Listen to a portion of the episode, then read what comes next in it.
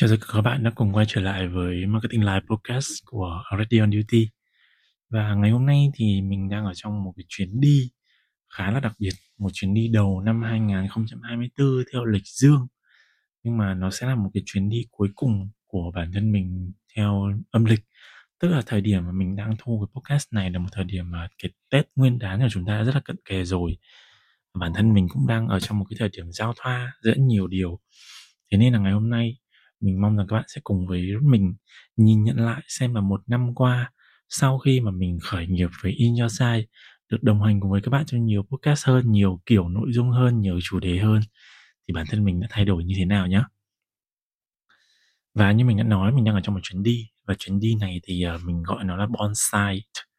bon ở đây là bonding á, một, và kết hợp với tên công ty mình là In Your Side, thế là mình chơi chữ tạo thành cái từ bonsai.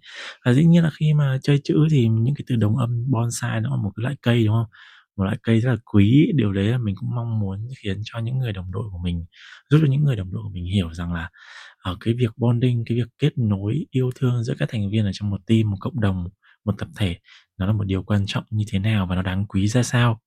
Và cái thời điểm này á Ừ, thì mình cũng vừa mới xong một cái talk show có tên là Nghiệm thu năm bảy đòn bảy năm tám.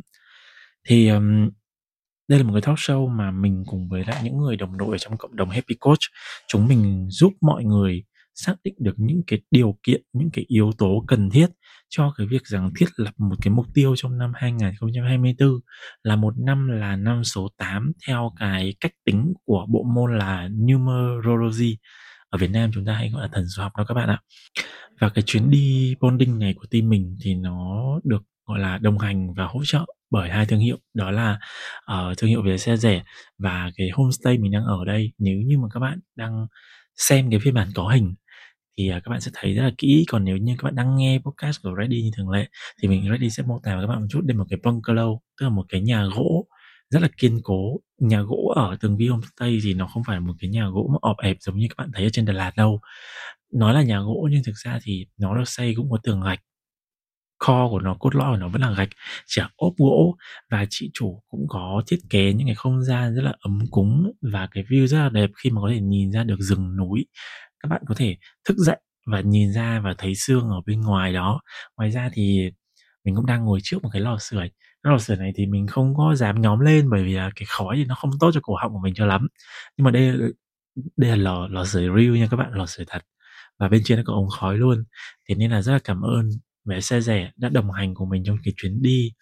Ờ, à, cung cấp cho mình một cái dịch vụ đặt xe rất là nhanh chóng gọn gàng và rất là nhiều ưu đãi. Cảm ơn tường vi homestay bởi vì là đã cho bọn mình cái nơi ăn ở rất là thoải mái trong những ngày này và bây giờ thì chúng ta sẽ cùng bắt đầu với nội dung chính của ngày hôm nay để xem nhân sinh quan của mình đã thay đổi như thế nào trong suốt một năm qua sau khi khởi nghiệp nhé. Xin chào, mình là Ready và các bạn đang lắng nghe Marketing Live Podcast.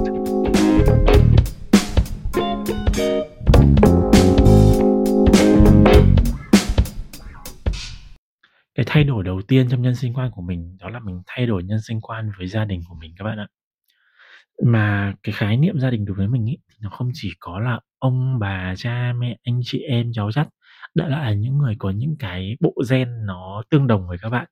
Mà gia đình đối với mình còn là những cái người đồng đội trong team của mình trong công ty của mình nữa cơ. Và cái nhân sinh quan trước đây mình dùng để mình nhìn nhận với các thành viên gia đình của mình ấy đó là một cái cách nhìn nhận nó hơi gai gắt một chút và nó thiên về một cái sự gọi là quá là rạch ròi các bạn ạ.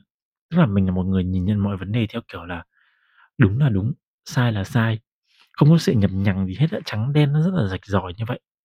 Mình luôn luôn chỉ ra những cái vấn đề, những cái lỗi sai của mọi người trong quá trình mọi người sống, mọi người làm việc. Mình vẫn thấy lỗi sai của mình nha các bạn, nhưng chứ không phải là mình không thấy.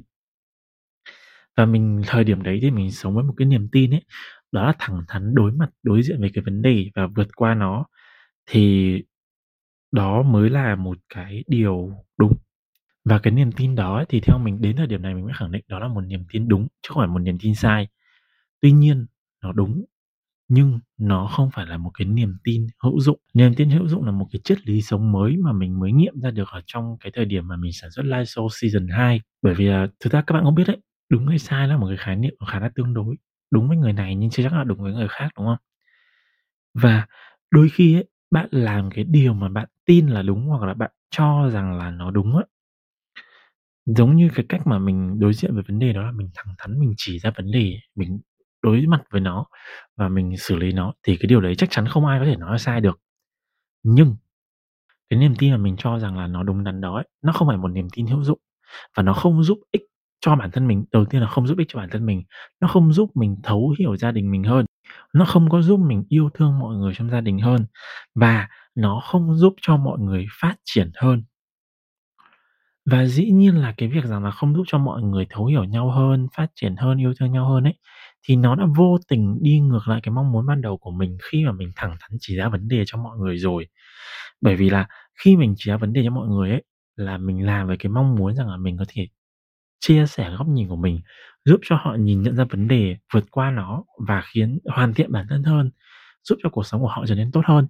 Thế nhưng mà cái kết quả chỉ ra nó lại không như thế, thì các bạn nghĩ xem rằng là cái cách đó ấy, nó có phải một cách hữu dụng hay là không? Và khi mà mọi người trong gia đình mình ấy, họ cảm thấy rằng là họ không có được yêu thương hơn, bản thân mình cũng cảm thấy mình không có thấu hiểu mọi người hơn á, thì mình đi ngược lại cái mong muốn, mình đi ngược lại cái mục tiêu mà khi mà mình chỉ ra vấn đề đó là để mà mọi người được phát triển hơn, yêu thương nhau hơn ấy. Thế là mình đã đi đến một quyết định đó là mình sẽ thay đổi. Chắc hẳn rằng là nghe đến đây, đúng không? Các bạn sẽ nhiều bạn sẽ cảm thấy lạ lẫm rằng là tại sao cái tại sao mình lại thay đổi, trong khi cái vấn đề là vấn đề của họ. Cái điều phát sinh này là phát sinh từ người khác, mà tại sao mình lại phải thay đổi? Thì đúng, đúng là vấn đề từ họ. Cái điều đó là lỗi của họ, nó xuất phát hoàn toàn từ vấn đề của họ, mình không có gây ra. Nhưng các bạn thử nghĩ xem rằng là cái vấn đề đó nó có ảnh hưởng tới cuộc sống của các bạn hay không? Ví dụ như là việc những người đồng đội của mình trễ deadline, sản phẩm chất lượng không tốt, hay là những người, uh, cha, người mẹ của các bạn, những người anh chị em của các bạn, tâm lý của họ bất ổn, mối quan hệ của họ dối dám họ bảo thủ, thì đó là những vấn đề của họ, không phải là vấn đề của bạn. Nhưng nó có ảnh hưởng tới cuộc sống của bạn hay không? Bạn thử suy nghĩ cùng với ready trong vòng khoảng 5 giây.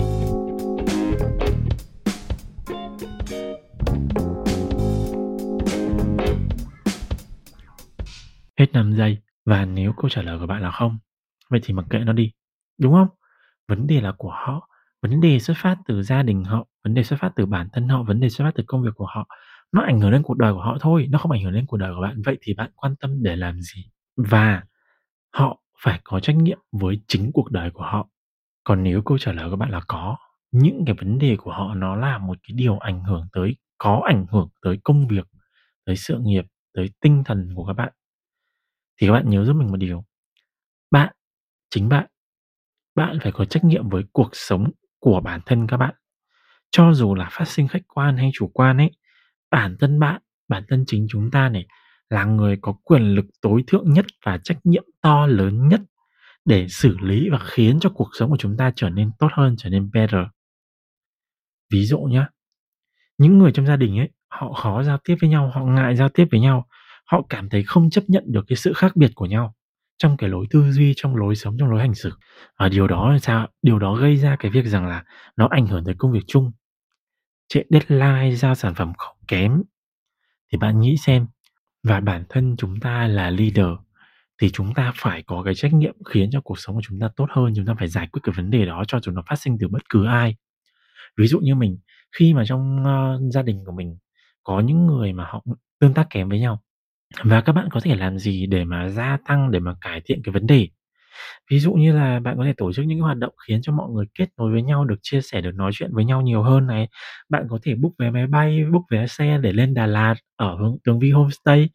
Và đừng quên rằng là thuê xe máy trên cái app vé xe rẻ để mà luôn được hưởng những cái ưu đãi, cũng như là được hưởng những cái quyền lợi bảo vệ người tiêu dùng cao nhất các bạn nhé Và các bạn hãy nhớ giúp Reddy một điều, và đây là một cái điều mà mình đã nghiệm ra được rất là lâu rồi, nhưng mà đến thời điểm hiện tại nó vẫn đúng. Đó là bản thân chúng ta không phải là trung tâm của thế giới, nhưng thế giới của chúng ta được xoay quanh chính bản thân mình. Và đừng quên cho mình hiện diện trong gia đình của mình các bạn nhé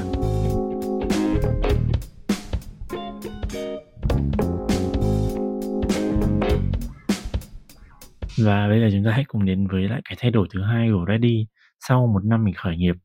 Đó là mình thay đổi cái nhân sinh quan của mình với cái câu chuyện về tài chính. Phải nói thật với các bạn là bản thân mình không phải một người giỏi kiếm tiền. mình sống đủ, sống vui. Nhưng mà mình có một cái mục tiêu mà mình phải nói thật là đó là một cái mục tiêu khá đốt tiền, đó là mình muốn rằng năm 30 tuổi mình có một trung tâm cứu hộ chó mèo. chứ các bạn biết đấy, à, một cái trung tâm cứu hộ chó mèo đâu có làm ra tiền đâu. Thế nên là mình bắt buộc phải có một cái thu nhập tốt, một cái thu nhập mà thịnh vượng, một cái thu nhập mà nó tăng trưởng để mà mình có thể tạo dựng ra cái trung tâm cứu hộ chó mèo đấy và phải nuôi được cái trung tâm đó. Vì là các bạn biết ấy, một cái trung tâm cứu hộ chó mèo nếu như mà nó không có được duy trì thì đến khi mà nó không giống như một công ty, một công ty có thể thành lập sau đó kinh doanh không tốt thì có thể giải thể. Nhưng mà một trung tâm cứu hộ khi mà bạn giải thể, điều đấy đồng nghĩa việc là hàng trăm sinh mạng lệ thuộc vào bạn nó sẽ trở nên mất cái chỗ dựa. Và mình không muốn nghĩ đến những cái chuyện tiếp theo xảy ra. Bản thân mình không có một cái ước mơ giàu sang phú quý gì các bạn ạ, và cái điều đấy đôi nó nó cũng hơi bị mâu thuẫn với một cái từ mà chúng ta hay nói với nhau đó là phi thương bất phú.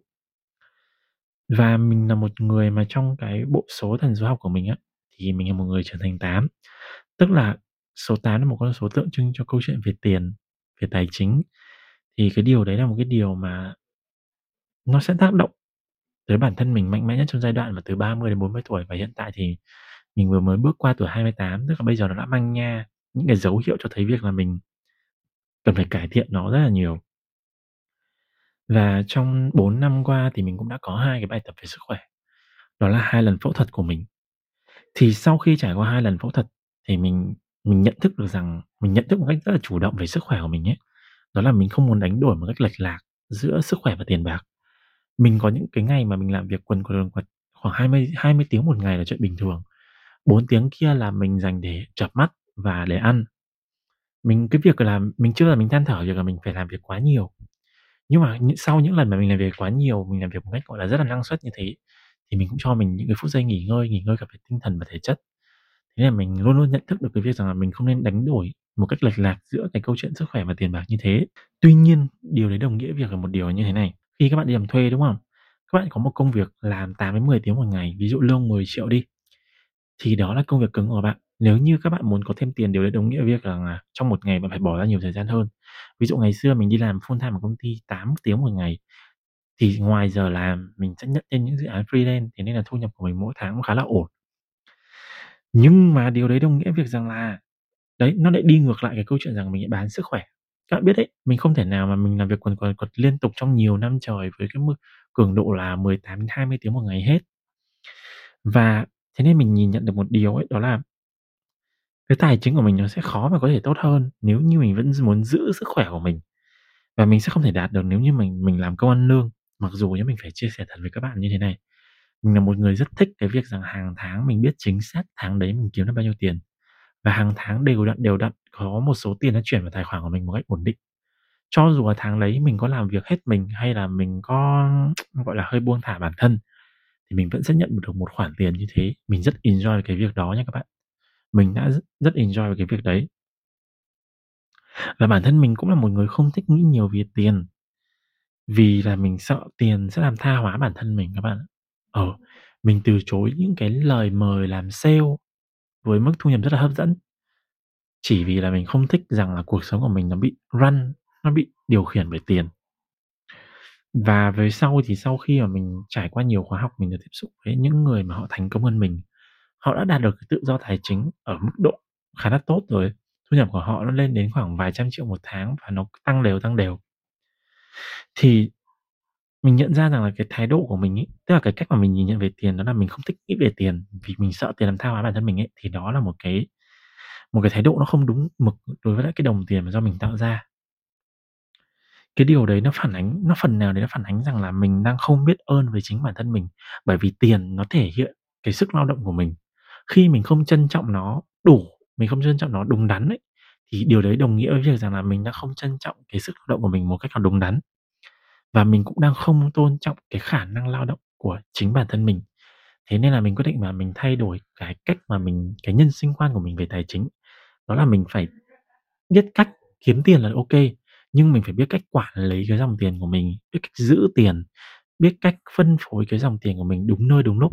Ví dụ như là tại sao mình không đi bonding vào lúc sớm hơn, mà mình lại tổ chức bonding cho in cho sai vào thời điểm này. Khi mà mình quản lý tài chính cá nhân của mình tốt rồi, thì mình mới có thể quản lý tài chính của doanh nghiệp tốt được. Bạn sẽ hiếm thấy một người CFO, tức là một người giám đốc tài chính nào mà có thể quản lý tài chính của doanh nghiệp tốt, nhưng lại không quản lý tài chính cá nhân hoặc quản lý tài chính gia đình tốt được.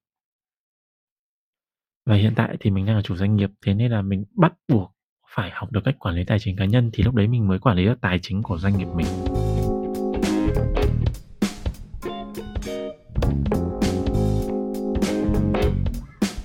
Và cái thay đổi thứ ba đó chính là mình thay đổi nhân sinh quan với chính bản thân mình. Ban nãy thì trong cái lúc mình chia sẻ về nhân sinh quan với gia đình á, thì mình đã có nói một cái điều đó là bản thân mình phải cho mình hiện diện trong chính gia đình của mình và bạn gia đình của mình phải xuất phát từ bản thân mình đầu tiên. Thế nên là tất cả những cái điều mà mình áp dụng được đối với lại những cái người thân trong gia đình của mình, tức là bố mẹ, anh chị à, sorry không có bố, mẹ, anh chị, cháu chắt và những người đồng đội trong công ty của mình hiện tại. Những cái điều mình áp dụng được cho họ thì mình cũng phải áp dụng được cho chính bản thân mình và đó sẽ quay trở lại nó chính là cái niềm tin hữu dụng đấy các bạn ạ. Nếu như mà các bạn đã theo dõi Reddy từ cái thời điểm mà mình mới thành lập công ty, mình mới thành lập Insight, thậm chí các bạn theo dõi lâu hơn như thế. Còn nếu không thì các bạn mới chỉ biết đến Reddy khoảng nửa năm trở lại đây thôi, tức là thời điểm mà mình viral được cái live show season 1. Thì cái live show season 1 ấy, nó là cái podcast mà mình đã chấp nhận, mình công khai cái nỗi đau, cái sự tổn thương, thậm chí là cả cái sự xấu xí của bản thân mình cho hàng ngàn người nghe. Và mình phải tiết lộ với các bạn rằng là trong số hàng ngàn người nghe đó đã có những người mà họ quay lại họ trở thành cái ứng viên của công ty mình. Thế nên các bạn đừng nghĩ rằng hàng ngàn người nghe đó là những người mà không biết mấy bạn là ai, họ chỉ nghe vậy thôi, họ không có tác động gì đến cuộc sống của bạn thì không phải đâu các bạn ạ. Hàng ngàn người nghe đó đã có những người mà họ quay trở lại họ là ứng viên và là nhân viên, là đồng nghiệp của công ty mình. Và khi mình làm live show season một đấy thì mình đã giúp cho bản thân mình nhận ra rằng là mình sẽ luôn luôn có những cái lựa chọn khác, miễn là nó hữu dụng. Và mình mời các bạn cùng nghe một đoạn cắt mà nó đã rất là viral và nó đã có giá trị lan tỏa rất lớn ở trên social nhá. Mình cho mọi người 3 giây để mọi người kể tên ba người quan trọng nhất trong đời bạn là gia đình bạn hay ai cũng được. 3 2 1 Rồi, xong rồi nha. Bây giờ mình muốn mọi người nghe một đoạn podcast mình rất tâm đắc gần đây. Ừ, vậy thì gia đình ở đây là bố mẹ anh chị em và những người đồng đội Dạ. chỉ coi như là đồng Dạ. những người mà em xem là đồng đội Dạ. em đâu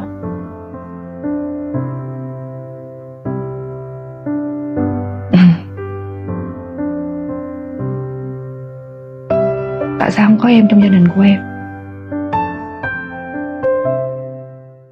có giờ em nghĩ là em cũng đang chính bỏ rơi em không? Em hiện diện ở đâu trong cuộc đời của em? Chỉ khi nào em nhận diện được điều đấy đó là cách em chữa lành. Cũng trong cái thời điểm mình làm live show season 1 ấy, thì nó là một cái podcast là chữa lành khoa học, nó có liên quan đến cái bộ môn nghiên cứu về trường năng lượng của những con số, hay ở Việt Nam gọi là thần số học á. Thì mình hiểu được thông qua cái Map for Success là một cái công cụ thì mình hiểu và mình được công nhận dựa trên một cái cơ sở. Mình hiểu và mình được công nhận rằng là bản thân mình đang đi đúng hướng, đang làm đúng cái việc mà mình nên làm dựa trên cái bộ mã for Success là 17 chỉ số thần số học đó. Thì mình được biết rằng là bản thân mình đang đi đúng hướng, đang làm đúng việc và mình phải nói thật với các bạn rằng là mình biết rằng podcast của mình sẽ có những người trẻ tuổi hơn mình các bạn nghe. Và với những cái bạn trẻ tuổi hơn thì các bạn cũng hiểu giúp mình đó là bây giờ chúng ta đang có một cái, gọi là, thuật ngữ nói với nhau về một cái hội chứng đó là khủng hoảng hiện sinh. Tức là các bạn không biết mình là ai, các bạn không biết mình sinh ra để làm gì, các bạn không biết mình giỏi gì. Thì cái Map for Success là cái bộ công cụ gồm 17 chỉ số thần số học đó ấy, nó đã giúp Reddy có thêm niềm tin, củng cố cái niềm tin vào cái việc mình đang làm. Thì các bạn nghĩ rằng là nó có giúp ích cho các bạn không? Nó là một giải pháp toàn năng có giá trị trọn đời của các bạn. Bởi vì nó sẽ giúp các bạn xác định đúng rằng là các bạn có nguồn lực gì, cuộc sống của bạn sẽ có những cái thách thức và những cái bài tập ra sao. Các bạn sinh ra là ai, các bạn có sứ mệnh gì đối với cuộc sống này, các bạn sinh ra trong cuộc đời này để làm gì. Và điều gì bạn làm sẽ là một cái điều mà có giá trị cho xã hội, cho cộng đồng, cho những người xung quanh. Và từ cái việc rằng là mình thấu hiểu bản thân mình hơn thì mình cũng bớt gai gắt với chính mình mình bớt tự dằn vặt chính mình. Và dĩ nhiên nhé khi mà mình bớt làm cái điều đấy lên bản thân mình ấy, thì đồng thời mình cũng bớt áp đặt nó lên những người khác. những người khác thì thường là họ tiêu chuẩn kép, các bạn biết đấy. Người ta thường không có tuân theo cái nguyên tắc mà họ dùng để áp lên cho người khác. Nhưng mà bản thân mình thì lại tuân thủ một cách cực đoan những cái nguyên tắc của mình và mình cũng áp đặt nó lên người khác nữa. Và sau khi mình hiểu bản thân mình hơn, mình thay đổi cái nhân sinh quan về chính mình ấy, thì mình mới nhận ra bản thân mình có thể chữa lành cho người khác. Và cái sự chữa lành đó ấy, nó phải khác biệt và nó phải tạo ra được cái chuyển đổi mà có thể trông thấy được. Và các bạn hoàn toàn có thể kiểm chứng cái điều đấy thông qua cái Live Show Season 2 là cái podcast chữa lành khoa học Season 2 với chủ đề là yêu sâu life flow là nơi mà mình cùng với cả tất cả mọi người chữa lành cho nhiều người hơn giúp họ chuyển đổi bản thân hơn và những cái chuyển đổi đấy là những chuyển đổi mà có thể trông thấy được và nếu như các bạn tò mò rằng là ờ, ông Reddy ông đã làm như thế nào từ một con người mà rất là gay gắt rất là thượng đẳng rất là gọi là hay chọc máy người khác lại trở thành một người có thể đi chữa lành người khác thì các bạn hãy đón nghe Live Show Season 2 được phát sóng trên các nền tảng podcast của In Your Side. Và trong Live Show Season 2 này sẽ có những người bạn đồng hành mới rất đặc biệt đối với lại Reddy, với In Your Side và với chính các bạn là những người thính giả đã đi theo Reddy cùng một khoảng thời gian. Rất là biết ơn các bạn vì đã đồng hành cùng với Reddy đến thời điểm này.